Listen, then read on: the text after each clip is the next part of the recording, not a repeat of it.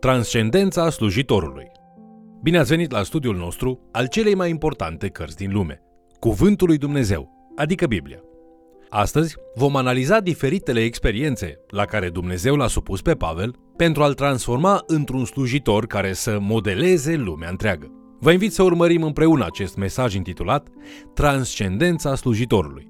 Dragi prieteni, continuând traseul nostru în descoperirea scripturilor, astăzi ne vom uita la lucrurile pe care Dumnezeu le-a folosit în viața lui Pavel pentru a-l modela și pentru a face din el un slujitor al lui Hristos care să schimbe lumea. Acum, nu-l putem descrie pe Pavel fără a folosi cuvântul întâlnire. Pavel a avut acea întâlnire personală când l-a văzut pe Hristos cel glorificat pe drumul către Damasc.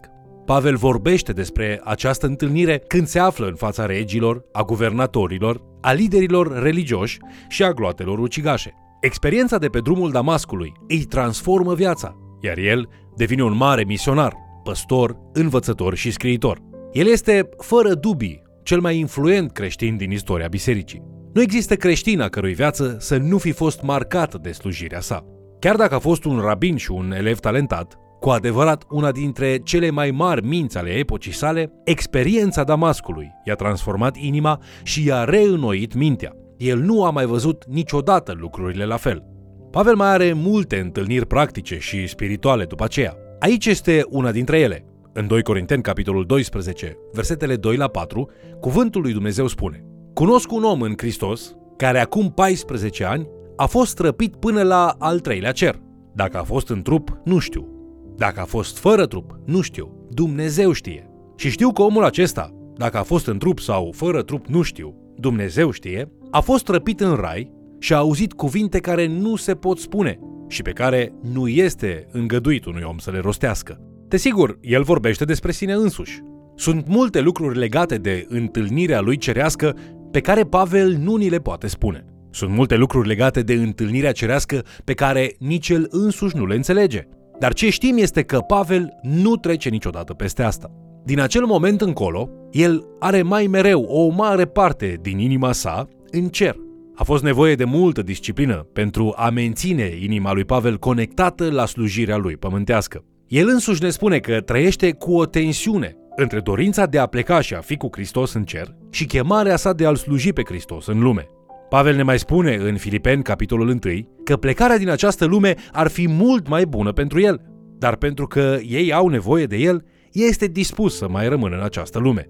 În 2 Corinteni, Pavel vorbește despre realitatea că ar trebui să existe o aură dintr-o altă lume la slujitorul Evangheliei, o transcendență a slujitorului. Un slujitor este un credincios împăcat, care este în consecință delegat să fie un apostol al împăcării, al reconcilierii. Slujitorii reconcilierii trăiesc altfel decât ceilalți. Ei nu ar trebui să fie ca ceilalți oameni din această lume.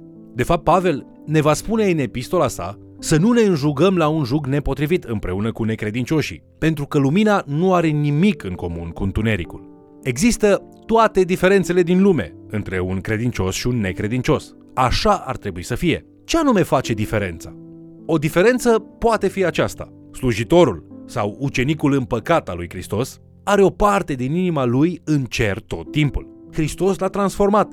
El este mandatat să emane gloria lui Hristos către oameni. El face aceasta ținându-și inima în cer, iar mâinile și picioarele pe pământ. El trăiește aici, dar nu are toate speranțele fixate asupra acestei lumi. În inima lui, el știe că a fost făcut pentru o altă realitate. În acest pasaj, Pavel spune în capitolul 12, cu versetul 7, Și ca să nu mă umflu de mândrie din pricina strălucirii acestor descoperiri, mi-a fost pus un țepuș în carne, un sol al satanei ca să mă pălmuiască și să mă împiedice să mă îngânf.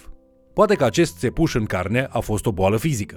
Poate a fost altceva. Expresia este probabil preluată din Vechiul Testament, din Judecători, capitolul 2, cu versetul 3, unde israeliții nu fac ce trebuie cu cananiții din țară. Acolo scrie, am zis atunci, nu-i voi izgoni dinaintea voastră, ci vă vor sta în coaste. Pavel ne spune că acest țepuș în carne a servit unui anumit scop.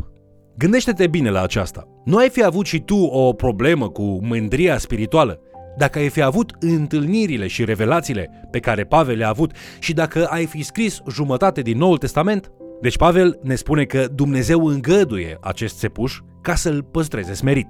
Acum, Pavel este un mare predicator, evanghelist și învățător, dar face de asemenea și o remarcabilă lucrare de vindecare. Pavel nu doar vindecă bolnavii, ci înviază și morții. Cu toate acestea, el însuși este chinuit și vine de trei ori înaintea lui Dumnezeu în rugăciune. O, Doamne, ial, te rog ial. Răspunsul este mereu, nu, nu și nu.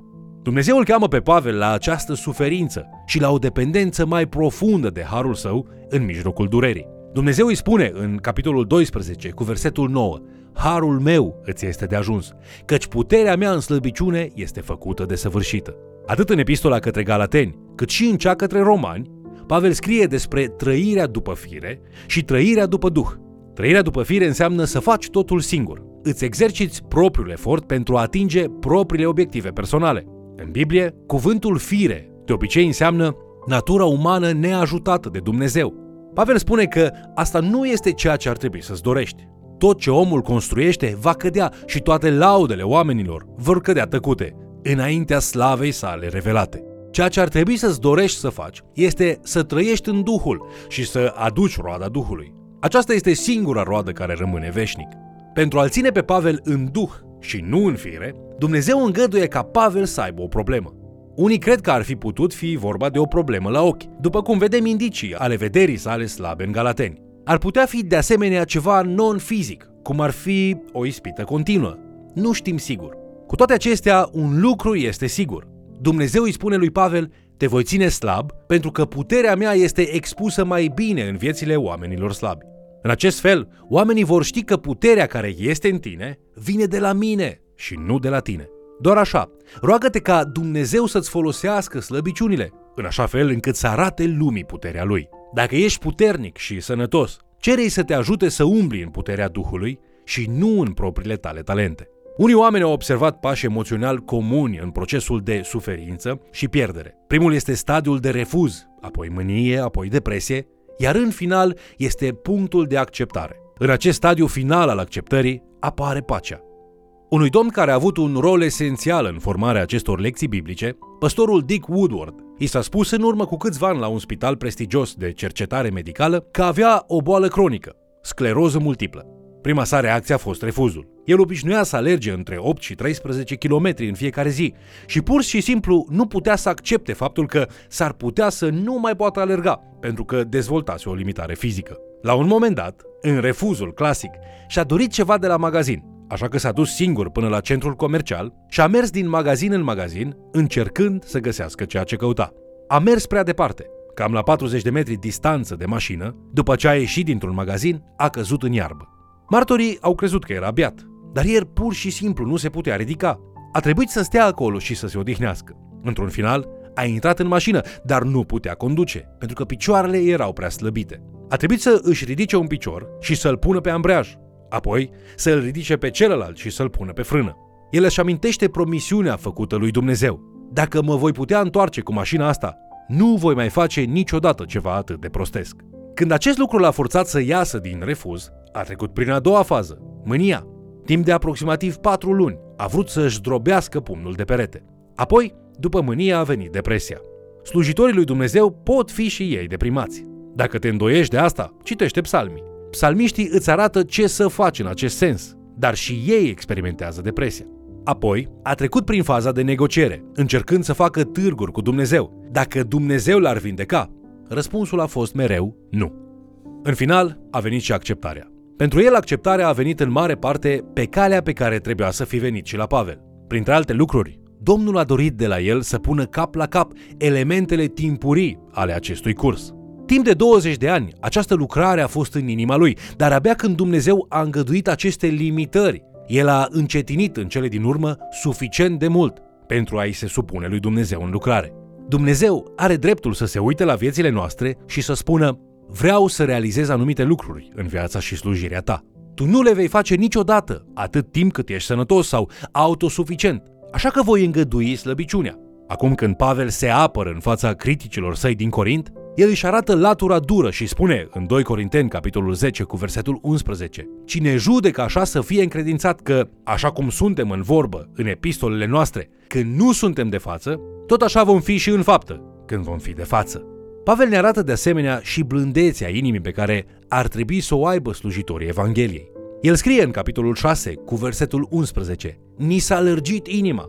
Aceasta este o perspectivă excelentă asupra comunicării. Pe măsură ce Pavel își revarsă inima față de corinteni, el spune și lucruri ca cele pe care le găsim în 2 Corinteni, capitolul 2 cu versetul 4. V-am scris cu multă mâhnire și strângere de inimă, cu ochii scăldați în lacrimi, ca să nu vă întristați, ci ca să vedeți dragostea nespus de mare pe care o am față de voi. De asemenea, în prima epistolă către corinteni, Pavel le cere acestora să disciplineze un om imoral. Corintenii au ascultat de el în această privință și l-au scos din biserică pe acel om.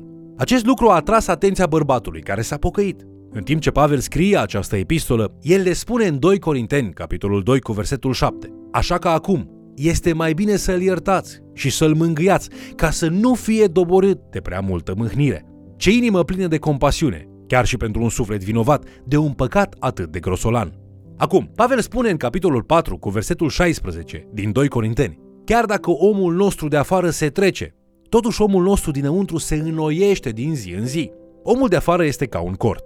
În capitolul 5, Pavel ne spune că moartea, pentru credincios, este doar o chestiune de a-și plia cortul, adică omul de afară, pentru ca omul său lăuntric să poată merge să fie cu Hristos, nestingerit. La înviere, trupul nostru va fi reînnoit, devenind incoruptibil pentru totdeauna. Dar momentan, trebuie să recunoaștem că trupul nostru ne cam limitează slujirea.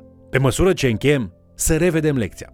Pavel are o întâlnire transformatoare pe drumul Damascului și are o întâlnire cerească ce îi schimbă viața. Pavel nu trece niciodată peste ele. Nu ar trebui niciodată să încercăm să imităm experiențele pe care Dumnezeu le dă altor oameni. Dar ar trebui să imităm slujirea și credința care a oferit ocazia de a avea aceste experiențe. Ar trebui să întâmpinăm cu bucurie experiențele pe care Dumnezeu vrea să le avem, pentru că întâlnirile cu Domnul ne transformă, la fel ca experiențele de viață pe care El ni le aduce în cale pentru a ne modela. Ține minte, poate că încă nu ai suferit ceea ce trebuie să suferi pentru a deveni persoana care Dumnezeu vrea să fii și pentru a face lucrurile pe care El vrea să le faci. Noi nu căutăm suferința. Nu ar trebui să ne abținem de la a alina suferința altor persoane atunci când o putem face. Ar trebui să ne rugăm pentru ușurare și alinare în propria noastră suferință. Dar mereu trebuie să fim pregătiți să acceptăm ceea ce Dumnezeu ne aduce și să-L lăsăm să-și facă treaba în remodelarea noastră. Vă mulțumesc pentru că ați fost alături de noi studiind Cuvântul lui Dumnezeu. Studiul nostru a atins astăzi ceva care ar putea schimba modul în care vedeți slăbiciunea.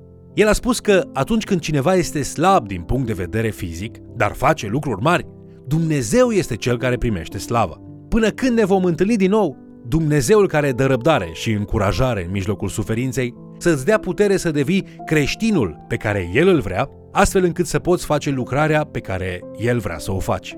Te invit să ne urmărești în continuare și, de ce nu, să mai chem cel puțin o persoană să ni se alăture.